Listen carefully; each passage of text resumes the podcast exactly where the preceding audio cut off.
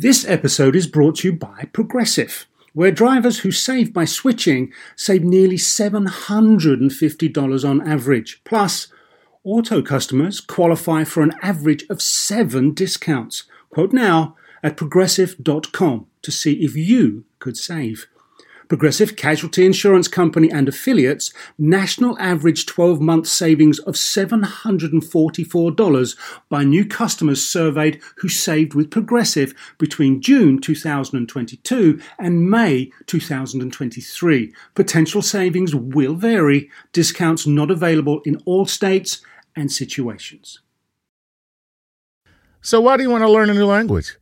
I'll tell you why because ¿Dónde está el baño can be a very important question at times. You know, Rosetta Stone is the most trusted language learning program, available on desktop or as an app. Fast track your language acquisition with immersive lessons designed to teach you to pick up languages in a natural way. I love the fact that I can go from my laptop to my phone to pretty much anywhere and learn the language of my choice. Not to mention, I'm bringing my communication skills to new heights. Don't put off learning that language. There's no better time than right now to get started. For a limited time, Star Talk Radio listeners can get Rosetta Stone's lifetime membership for 50% off. Visit rosettastone.com slash startalk. That's 50% off unlimited access to 25 language courses for the rest of your life. Redeem your 50% off at rosettastone.com slash startalk today. Welcome Star Talk, your place in the universe where science and pop culture collide. Star Talk begins right now.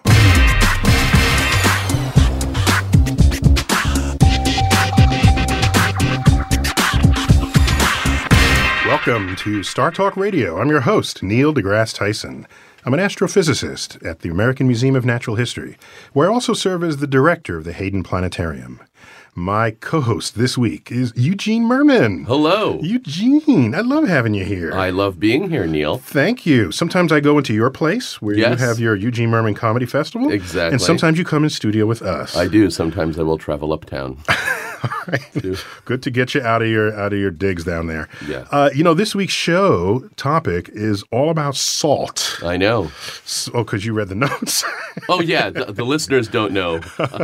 I was informed beforehand. So, yeah, we're talking about salt. That's the, the white stuff that we all take for granted. Yeah. And yeah, I, I don't take it for granted. I think it's amazing. It's changed lives. It was a currency at one point, probably. Yeah, well, we, we're going to get into that. This whole show will orbit the subject of salt. Great. And of course, it's really cheap now. I remember when I was a kid going to Uh-huh. the store, salt was like the cheapest thing on all shelves. You can get a, bo- I'll tell you how old I am. You can get a little box of salt for 10 cents. And I thought, it can't be. Every, you know, 10 cents? What? And and it's still cheap, even though it's more Yeah. than that today. It's still, Romans would be furious to hear this. I am like, that seems reasonable. And you know, in the past, yeah, it was rare and Yeah. valuable commodity, a strategic commodity, Yeah. even. You could use it as a weapon. Maybe not. That might be the one thing. Is that one of the 14,000 uses? No, well, one of them was that you can pour on the wounds of uh, who's the guy in the movie? Um, Of, uh, of someone who, I don't know. I mean, I know that Chuck you- Norris. Chuck Norris. If you put it on Chuck Norris, it's was it put on to help him or to hurt him? Because doesn't it sort of clean? Does it have like a cleaning power? Yeah, well, it's it's it's it's a disinfect, not a it's an antibiotic. I mean, Yeah. it, it prevents the growth of, of microbes on it. Right. But we'll learn all about that. Yeah, yeah, but I don't want to ruin the whole thing. just so that we're on the same page, the salt that we normally think of and chat about is uh, table salt is sodium chloride. Mm-hmm. Uh, sodium is an element on the periodic table. If you Remember that Yeah. mysterious chart of boxes in your chemistry Yes. class. Chlorine is also there. You put them together, you get sodium chloride. By the way, sodium is highly explosive. Mm-hmm. Yeah. in reactive in the presence of water. And chlorine, each of these will kill you separately. Really? And together, it's some of the most it's the- Delicious. it's the, it's if you put sodium in water, it would. It and would- essentially, you, you want to get out of the room when you did that. because uh, it creates. It, it reacts violently with the water. I right. hope that no one listening is off doing that. Yeah, it's hard to get a slab of sto- sodium Is from it hard to get sodium? Do you have to break in somewhere? Does McDonald's have it? I don't. I've never looked. I, I, I don't know. And chlorine is stuff that keeps your, your your you know swimming pools clean. And and it's it's quite the disinfectant. You put it together, it's table salt, and it's it's a testament to the extraordinary diversity of what the elements on the periodic table do for us when brought together as as molecules. Yeah. I mean, molecular chemistry is a whole different thing from atomic chemistry. It's a whole other world, and I doubt it. No, you're probably right. no, it's the same world, but different, different, different Aspects rules. of it. Uh, different rules. And I happen to know, as an astrophysicist, you make every one of these elements in stars. Mm-hmm. They're forged in the centers of high mass stars that later explode, spreading their enriched guts across the galaxy, out of which you then make planets and people and salt. Just in case you were wondering. I was going to say, is, the, is this table salt from an exploding star? And yes, it is. it's good to know. The ingredients of table salt come from exploding stars. I'm glad recipes don't say one quarter spoon exploding star. So what we got here, you know, uh, salt. What's funny about salt is that it's, uh, you know, you go to farms. I don't know if you've been on a farm if you're a city person, but like Yeah, there's, I've been on a farm. th- there's salt licks. Yeah. And when I was a kid, I said, "Ew, who'd want to do that?" You know. Yeah. And so these these huge herbivores that we sustain on farms, they they it, it, they need salt. They've got to lick salt Uh-huh. as part of their daily diet. And you know, I said, you know, this this topic's too big for just me. And what I decided to do was bring in an expert. I invited to my office Mark Kurlansky. He's, Oh. he's the author of the book called Salt: A World History. That's Not what- to be confused with that movie with Angelina Jolie, where she is not salty. That's right. Well, let's check out that clip. Uh, my first clip of my interview with him, just to find out what what role salt has played in human history. Sure. It's hard for anyone today to imagine that salt was so highly valued as it once was. What happened? We throw away salt today. Salt is 25 cents in the store. Well, to begin with, salt didn't have a great deal of value because most civilizations started off being hunter gatherers and not agricultural. And hunter gatherers don't really need salt. So the, the basis of the importance of salt is that we all need sodium and chloride for our bodies to function. But if you're on a mostly red meat diet, you will get all of the salt you need without having any additional salt. But then what happened is that civilizations moved to agriculture. Now there's a whole bunch of problems. That Salt is needed for caring for the, the properties in the soil. It's needed to raise livestock because other mammals, just like us, need sodium and chloride. And before the age of uh, refrigeration and freezing, you really couldn't have a food trade without salt. You know, if you were a dairy farmer and you produced milk and butter and things like that, you could sell them to the immediate area. Not too good even there in the summertime. But if you made cheese, which is preserved with salt, you could throw it on the wagon and ship it all over the world. The same was true of meat and fish and vegetables. And basically, the entire food trade depended on salt. And in pre industrial society, that was a very large part of trade. So it's not an exaggeration to say that without salt, you couldn't have an international economy. What you're saying is back then, any food you ate from afar was salty. Yeah, any foreign food or anything that was shipped any kind of distance was salty. And people used to eat a lot more salted food than they do now. And it was much saltier.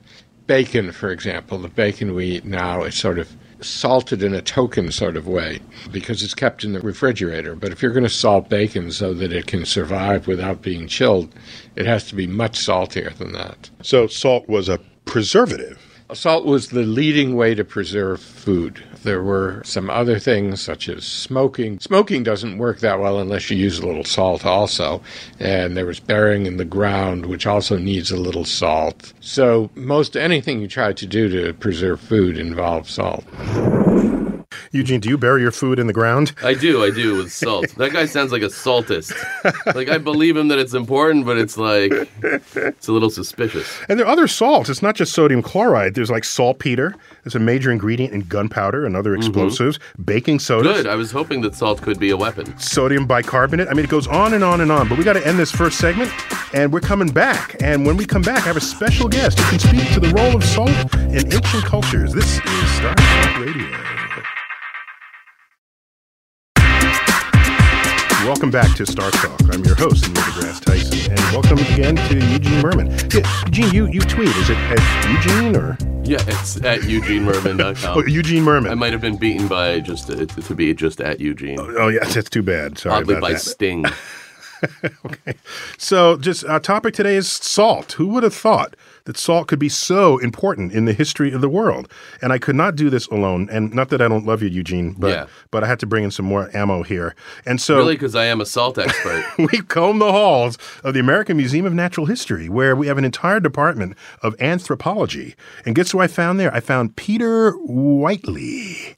Peter, welcome to Star Talk Radio. Thanks very much. Great to be here. You- You're an anthropologist with uh, specializing in North American natives. Native North Americans, yeah, Oh. especially, especially the Hopi and Zuni and other pueblos in the southwest. Because I brought you on because salt is not just something you put in your diets. Salt was uh, is a strategic commodity for people who can't just go to the grocery store and pick it up. Absolutely. Well, in the southwestern pueblos, it was very much of a commodity that people traded back and forth, and that goes back three or four thousand years. So, in the particular places where they find it, like at Zuni Salt Lake or the Manzano salines uh, east of the Sandia Mountains, they found examples of tho- that salt three or four hundred miles away in the archaeological record. Hundreds of miles. So they, they would go get it. Absolutely. And uh, for example, Hopis uh, still uh, have a salt pilgrimage that they go on to the bottom. Still, as in Still to 2000 this day. to this day. yes, to Which this one day. of us will tell them about Costco? And very recently, they used to go to uh, the bottom of the Grand Canyon, and they still go to uh, Zuni Salt Lake to get salt. Oh, so that's right. Because uh, those of you who are up on your geology know, you might ask, well, where does salt come from? Where's a good place? Well, one way is salt water, right? You get a salt water, Yeah. either a huge lake that had become salty over the years or ocean, and all you need is to corral off a piece of it and let the sun sort of Corral a piece of the ocean. Oh, uh. Sorry. I see what you're saying. Yeah. You, you let you let a tide bring in some water and it comes out, but you trap some of the water as it comes in. Yeah. And some lakes are large enough that they became salty over the years. The, um, um, Salt Lake for one, just to pick an easy. just a pick, just a low hanging fruit there, yeah. Yeah, And the Baltic Sea, a big lake. so there are ways to actually make it. And in my interview with Mark Kurlansky, Mm-hmm. uh, uh, that we're slotting into this show, uh, he tells us uh, some stories about how you find salt and how Mm-hmm. you make it and where you get it from. So let's check it out. The cheapest, most efficient way to make salt, if you live in a sunny climate, is to just take seawater, and dam it off into pounds, and let it sit there in the sun, and eventually all the water will evaporate. It may take a year, but you have a lot of different holding tanks which you rotate, so there's always one that's at crystallization. This is a very efficient, very old way of making salt that hasn't changed in thousands of years and requires very little investment and attracts beautiful birds. Does that mean all salt is sea salt? No, although the majority of table salt is sea salt, which is something Americans don't understand because in America it's not. Americans eat mostly rock salt. There's only a few places left that produce sea salt in the U.S. That wasn't always true, but for one reason or another, most of the sea salt places have gone out of business. And I don't know the difference between rock salt and sea salt. How do, how do you just make rock salt? Don't you need a seawater to make rock salt?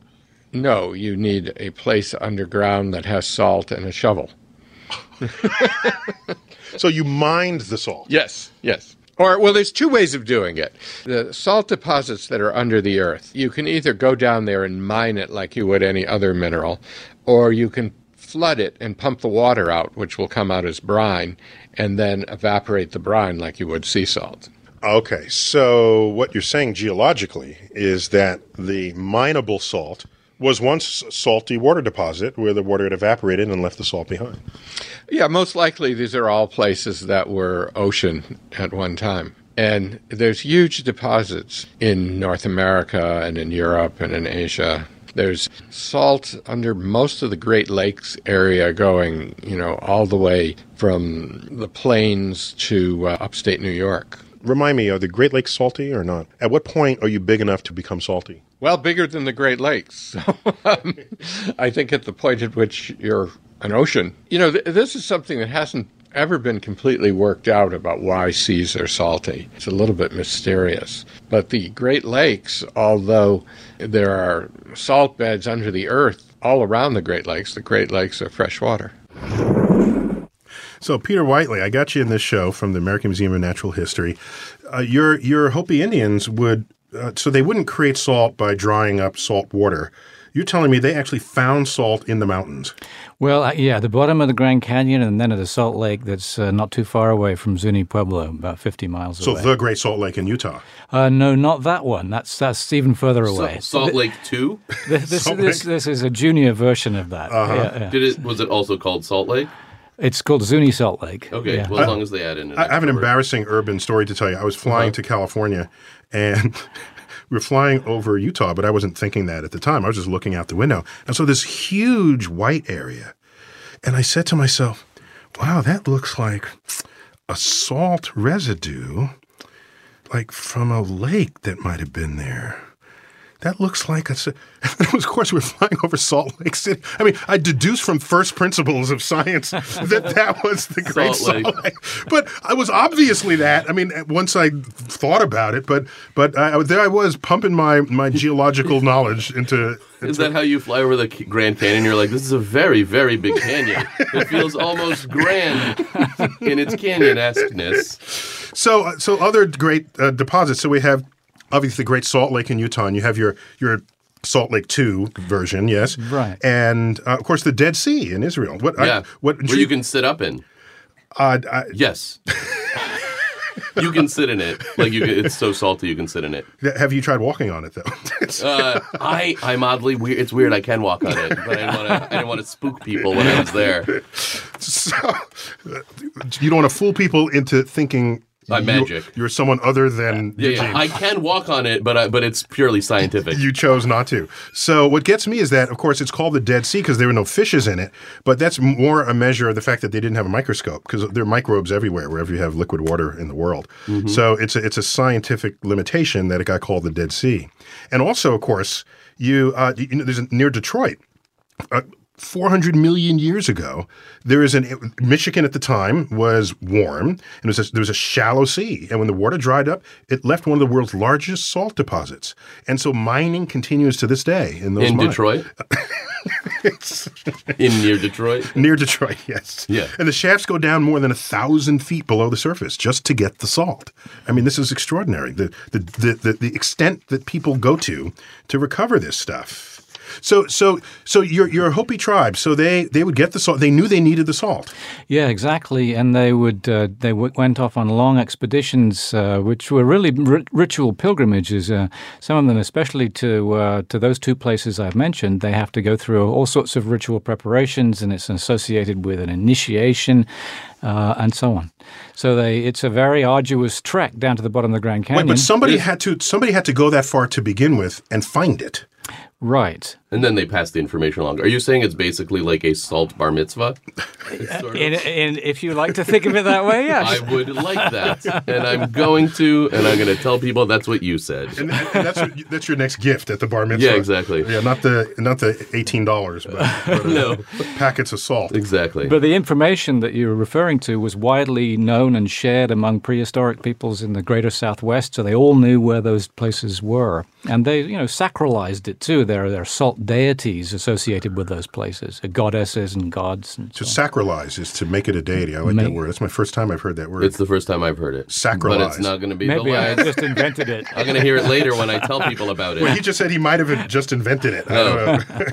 That's fine. so, I mean, I, my list here is long about all these cultures going back thousands of years. You know, the Chinese in 6000 BC would harvest dry beds along the salty, uh, how do you pronounce this? Lake Yuchin. Yunchin. I like that you're asking me. Uh, no, Neil, close though.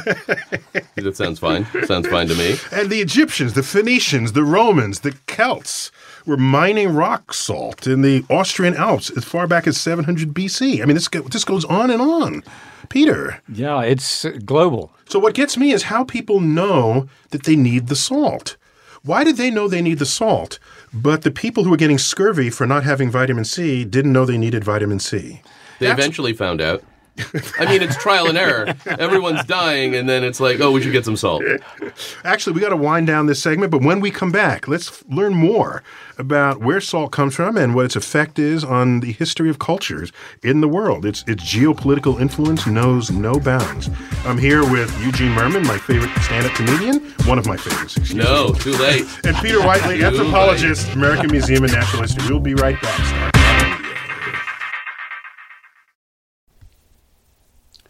This podcast is supported by FedEx. Dear small and medium businesses, no one wants happy customers more than you do. So you need a business partner just like you, like FedEx, who understands your passion for serving your customers because they have the same commitment towards you. That's why FedEx offers you picture proof of delivery, packageless and paperless returns, as well as weekend home delivery to 98% of the US on Saturday and 50% on Sunday.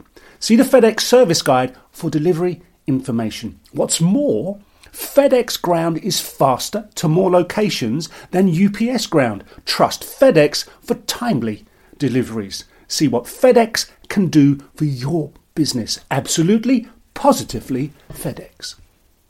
Whether you're a family vacation traveler, business tripper, or long weekend adventurer, Choice Hotels has a stay for any you. And that's good because there are a lot of me's. Choice Hotels has over 7,400 locations and 22 brands, including Comfort Hotels, Radisson Hotels, and Cambria Hotels. Get the best value for your money when you book with Choice Hotels. Cambria Hotels feature locally inspired hotel bars with specialty cocktails and downtown locations in the center of it all. Hey, that's me. Radisson Hotels have flexible workspaces to get the most of your business travel and on site restaurants. That's me too. And at Comfort Hotels, you'll enjoy free hot breakfast with fresh waffles, great pools for the entire family, and spacious rooms. Hey, that's me too. I guess I'm just going to have to stay at all of them. Choice Hotels has a stay for any you. Book direct at choicehotels.com, where travel comes true. Hey, remember when we did that show about the science of the golf swing? Well, let's take that to the next level. And that's because PXG has developed the Black Ops driver so golfers don't have to sacrifice distance for forgiveness. And the science proves it. PXG Black Ops Driver is a breakthrough in driver technology. It's a complete and total victory in golf club engineering, unlike anything you've ever seen before. Black Ops drivers are adjustable to deliver a combined MOI of 10,000 plus for unreal forgiveness. Now that's ridiculously high. The higher the MOI, the more forgiving the club will play. So you don't have to square the ball perfectly for it to go straight and get distance. Add PXG's new advanced material face technology, and you get incredible ball speed that pushes the distance to the absolute limits. More forgiveness, more distance, no sacrifices. PXG Black Ops Driver. Hit your tee shot straighter and farther. The proof is in the science. Learn more and get free shipping on all equipment. Go to pxg.com slash StarTalk and use code StarTalk at checkout. That's pxg.com slash StarTalk. Use code StarTalk for free shipping on all equipment. pxg.com slash StarTalk. Code StarTalk. Welcome back to Star Talk Radio. I am Neil deGrasse Tyson, your host. You know, you can find Star Talk on the web at startalkradio.net. Not only that, you can download us as an iTunes podcast. And we are on the, in the Twitterverse. What other handle but, of course, at Star Talk Radio. Co-host this week, Eugene Mirman. Eugene, good to have you back in studio. And you know, uh, we're orbiting the show on the subject of salt. Yes. And an interview that I conducted with Mark Kurlansky, author of Salt: A World History. And we got into discussing uh, that's that's a book about everything about salt, stuff you never thought existed or was true About salt. about salt. The secrets of salt. The secrets of the salt. The working title of that book. No one but me knows that. So uh, he and I discussed some surprising cultural beliefs Mm-hmm. involving salt. Let's check it out. I have spent a lot of time working in Haiti, so I already knew that salt was used to cure zombies, which might be To where- cure zombies or kill zombies? No, to cure zombies. Yeah, because salt takes away evil. Okay, so in a ritualistic way, salt has. You can ta- if somebody has been zombified, you can bring them back to normal with salt. and how do you apply the salt? You sprinkle it on them with a salt shaker. I'm not sure. I have to say I haven't done it. but there is this association with salt preventing evil and curing evil because it stops rotting. So in Japanese theater, the stage is sprinkled with salt to chase away bad spirits. And there are uh, lots of examples of salt used for that. Salt in many cultures is brought to a new home for good luck. What's with the salt over the shoulder? The problem with spilling salt is a Middle Eastern thing that comes up a lot in Judaism and in Islam. And that is related to the ability of salt to preserve things. So it seals a bargain. So, for instance, in Judaism, salt is a symbol of sealing what's called the covenant, the agreement between God and Jews. So, if you spill salt, it's like the covenant has been broken, and so you have to do something about that. So, you get rid of it, chuck it over your shoulder. If you look closely in the painting of the Last Supper, you will see that there is a spilled salt cellar on the table by Judas. I never knew that. That table's got all sorts of interesting details in it. Eugene, did you know there was salt? on the table? I did not know that. Of the Last I, Supper? I didn't know that you could cure zombies with salt. and I wonder how it's ever been tried pla- practically. Well, plus, I mean, but it's good to know because of all the apocalypses, the asteroid, you know, we can deflect an asteroid. Virus, Yeah. we can find a cure, but the zombie apocalypse, that was going to be an unbeatable one. But, Salt. but salt is it. I- totally. I was It's when he was going to say odd uses for salt. I was really hoping that somebody would think that salt could get you pregnant. but you, you can't have everything. We have in studio one of our spe- uh, special guests, uh, Peter Whiteley. He's a curator of uh, ethnology, I think is the official title there, at the American Museum of Natural History. He's a, a, a cross department colleague of mine, actually. And thanks for coming in. He's an expert on the culture of the, the Hopi tribes and other sort of Southwest uh, Native American cultures. And you and you and apparently salt was a big deal to them. Absolutely, yes. So, because since they have to go so far to get it, uh, it, uh, it had it achieved a great deal of importance in their culture. So more than just the nutritional value of the stuff. Exactly. So it became symbolically valued, and uh, there are uh, deities who are named after salt. There, there are salt goddesses and salt gods and so. So there's the Epsom salt deity, I guess, and you've got the don't think I heard about that one, but How far would they walk? Did you say 50 miles or more? 50 miles and more. The to, the distance to the Grand Canyon from the Hopi Mesas is about 100 miles. So why um, not just move there? I mean, the, the, Indi- the Native Americans were known to be nomadic in well, many ways. that's right. There, there are some. There are some. I would move to where the salt was. Excuse me. That's what I would do. That's that's a good plan. There are there are of course native peoples who live at the bottom of the Grand Canyon, like the Havasupai, and in the past, You past. said that like that was just so obvious that what an idiot. Some we people didn't do, know. but there's not room for everybody. So some people like to walk. Plus, it's like if you move there, then you get rid of the spi- spiritual meaningfulness.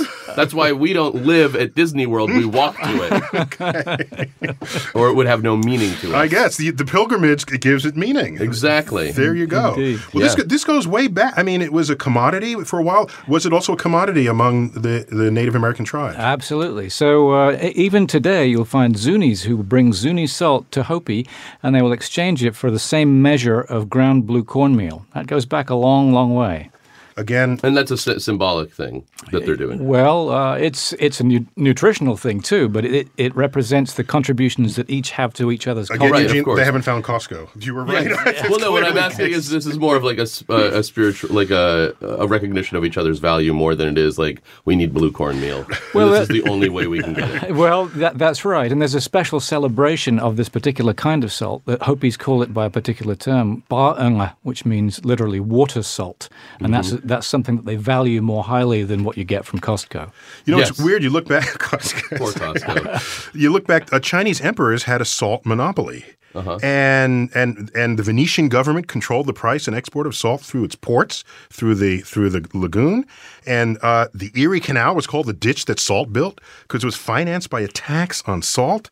I mean, it's amazing. Just you go down this list, and and and and uh, do you know Romans salted their vegetables, and hence the word salad. Salad for salt, and and and and and uh, the salary comes from the word salt. You now have reached where it sounds like it's like an Illuminati conspiracy about salt. Where like, did you know everywhere in history salt was there making it was decisions, there. voting for the president? Salt. When we come back, more of my interview with Mark Kurlansky, the author of Salt, and my in studio guest, Peter Whiteley. I'll be right back.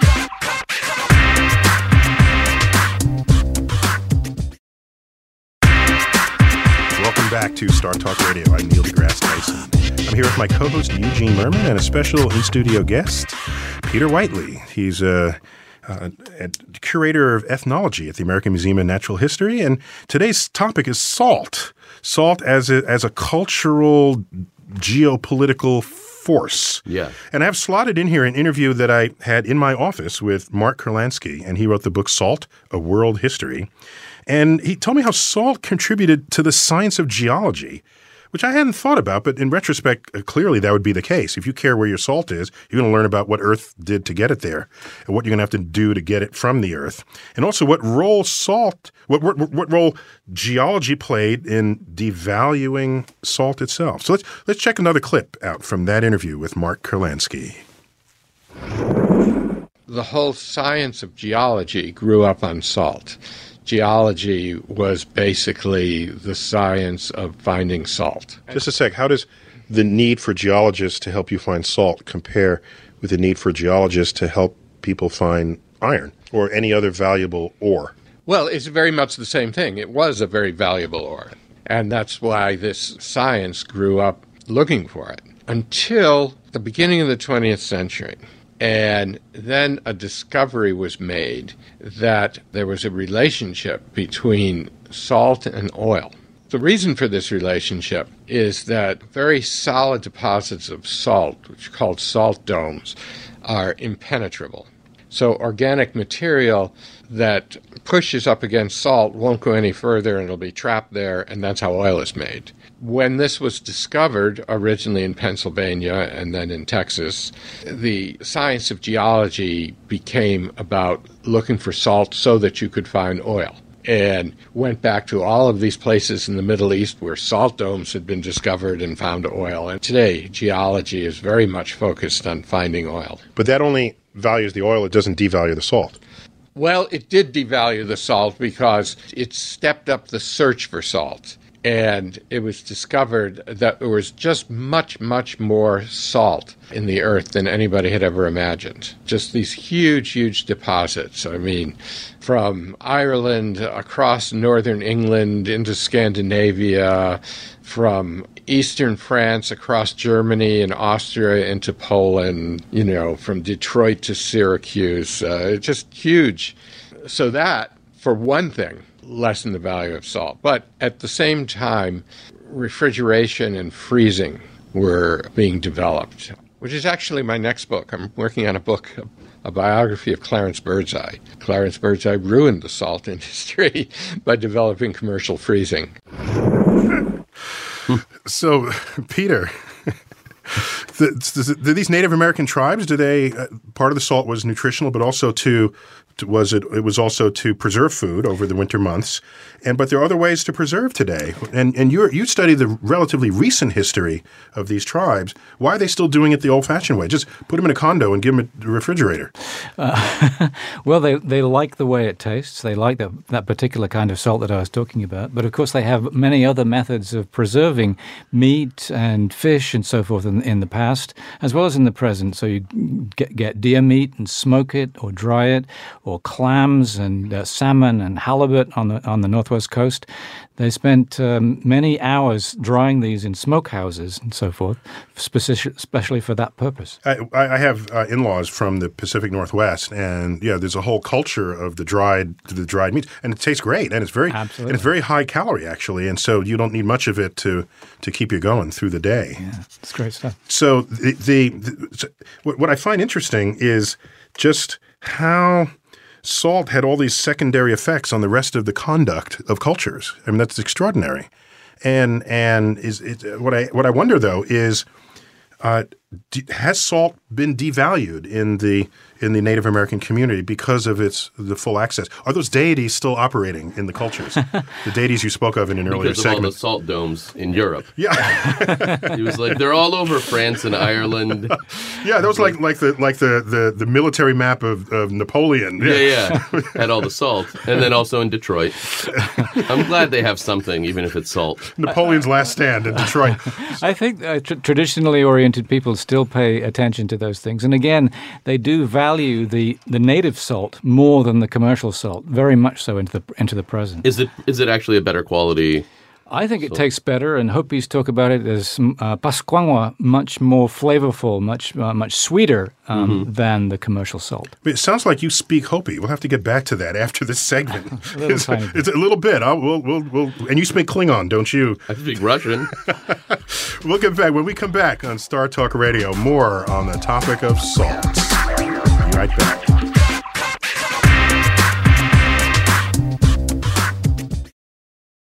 There are over 75 million monthly Tubi viewers. That's more people than there are in France, which means Tubi is more popular than cigarettes for breakfast. It's more popular than considering iced coffee a total abomination. More popular than loving political revolutions. More popular than mère and mère somehow being different words. Tubi, it's more popular than being French. See you in there. Do you want to set up your child for success? Of course you do. Maybe you want to save money on private tutoring, or maybe it's just out of your budget altogether. Is this a big school year for your child? Like maybe they're starting kindergarten, middle school, or high school, or some other milestone. Maybe your family moved and they're starting at a new school. Is your child ahead? Not getting challenged enough in class? Well, we love that little smarty, but we want them to be engaged. IXL Learning is an online learning program for kids covering math, language arts, science, and social studies. IXL is designed to help them really understand and master topics in a fun way. Powered by advanced algorithms, IXL gives the right help to each kid no matter the age or the personality. There's one site for all the kids in your home pre K to 12th grade. Kids can use it at home on the computer or on the go through the app on your phone or your tablet. No more grading those worksheets. IXL grades everything itself. And no more trying to figure out how to explain math equations or grammar rules yourself. IXL has built in explanation videos. One in four students in the U.S. are learning with IXL. IXL is used in 95 of the top 100 school districts in the U.S. Make an impact on your child's learning. Get IXL now. And Star Talk Radio listeners can get an exclusive 20% off IXL membership when they sign up today at IXL.com slash StarTalk. Visit IXL.com slash StarTalk to get the most effective learning program out there at the best price. It's that time of the year. Your vacation is coming up.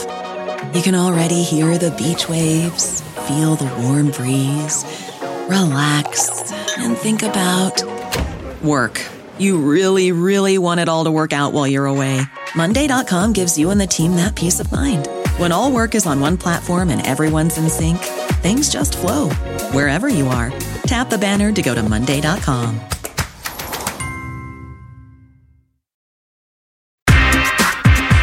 back to Star Talk Radio. I'm Neil deGrasse Tyson. I'm here in studio with Eugene Mirman and a special guest, an ethno an- uh, curator of ethnography. Did I get that right?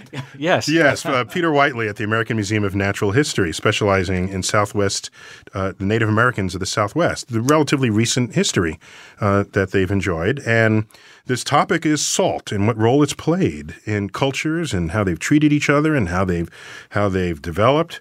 And uh, we also have clips from an interview. We have the last of several clips of my interview with Mark Kurlansky, the author of Salt, A World History. Why don't we start off with that clip where he talks about salt not simply as being important for your survival, but it was so important for survival that, in fact, it became Some people married it. became a strategic commodity. Let's check it out. Tell me the history of war and salt. is that a book unto itself? In many ways, actually, because uh, salt was also used to cauterize wounds, so an army that didn't have salt was in trouble. But you get examples like the Union Army in the Civil War. The Union Army had a strategy of preventing the South from getting salt. They couldn't get northern salt because there was an embargo, and wherever they found a salt work, they destroyed them. Sometimes they went back repeatedly and destroyed them. So that the South was in desperate shortage of salt during the entire Civil War, which uh, created a food shortage in wintertime. Wow. So the control of salt became a major military tactic. Yes, and salt has often been regarded as strategic. In British government policy, it tells you something about the British government. They were always more concerned with salt as a strategic commodity than they were with it as a commercial commodity. Queen Elizabeth I warned the English people of their dangerous dependency, exact quote, dangerous dependency on French sea salt. So salt of yesterday is oil of today. That's right. You know, when you look at salt and oil, there's a great lesson there. It's actually one of the secret reasons why I wrote the book. What you think is valuable and what you're willing to fight and die for, is it really valuable? Value is an illusion and it shifts all of the time. And I am absolutely certain that someday oil will be worth about what salt is worth today. Some wishful thinking there. It's certainly possible, but it doesn't mean at the time you shouldn't go to tons of wars over oil and salt. I liked. I'd forgotten that. Yes, you can use salt to cauterize wounds, and Yeah. of course Rambo did that. In, I still do it. if I get into a knife fight, I go right to some salt. no, was it Rambo? No, no, no. He actually took the gunpowder out of a bullet and Oh, ignited it- it in the wound in his side to cauterize the wound. So that was that was the manly thing that he did. Yeah, I wouldn't do that. I would just put salt on it. I'm not a lunatic. So this goes way back for the, for the military. The Roman army was sometimes paid in salt, and the origin origin of the word sal of the word salary, mm-hmm. salary, Salary, salad, and salads. all of it, all of it. yeah, yeah, and and and, and of course, Sally was a very salty lady. and of course, the expression is he worth his worth his weight in salt. You know, Right. And what's odd because when I first learned of salt, I had heard that it like gave you high blood pressure and killed you. So when someone said he's the salt of the earth, it's like, ooh, you must not like the person. I mean, I came way out of out of sync with when when all of this uh, was um, all this vocabulary was established. And of course, one of the, one of the major causes there's several, of course, but one of the major causes of the French Revolution was the salt tax. We never talk about that because we can't No. even picture it. We can't even think about it.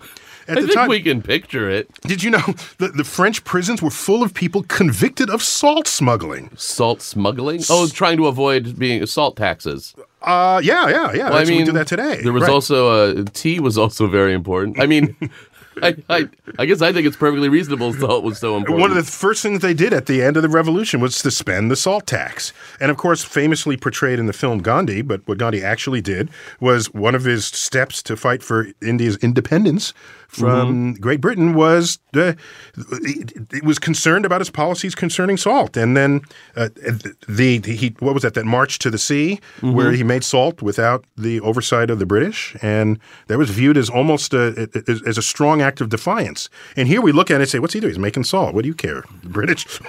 It's like Well, chill let, out." him, let him have some salt. Whoever controls the salt controls the world. That's right. A movie I'm going to be working on. So, Peter, we're running short on time. Any any concluding comments you have about this whole business? Well, I think that uh, that uh, concept of salt being a strategic resource is, is very widely present. Um, I'm thinking, for example, of some societies in Papua New Guinea where there are specialized salt producers and salt makers. They have a you know they'll be they'll have a high role in, in the local hierarchy, and they get to be responsible for trading salt uh, in a very controlled fashion among different uh, groups of neighboring tribes. So it's it's still going on. It's still there. Absolutely. Yeah. still there. And and and like I said, it would be interesting if oil one day became the salt of the past. Yes. And I can't wait for a new thing to replace it that we go to war over. I just hope I get to control it. Well, we got to wrap up this first hour of Star Talk. There's a lot more to discover in part two of our show about the science of salt. And in that second hour, that's when we get into the health considerations of salt and what it means to us physiologically. You've been listening to Star Talk Radio. Eugene, thanks for being in this first hour. And Peter Whiteley, thanks for joining us uh, in, in this first hour of Star Talk Radio. Star Talk is brought to you in part by a grant from the National Science Foundation. As always, I'm compelled to tell you that until next time, keep looking up. Neil deGrasse Tyson signing off.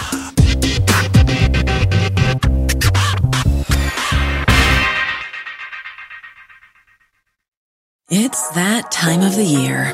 Your vacation is coming up. You can already hear the beach waves, feel the warm breeze, relax, and think about work. You really, really want it all to work out while you're away. Monday.com gives you and the team that peace of mind. When all work is on one platform and everyone's in sync, things just flow wherever you are. Tap the banner to go to Monday.com.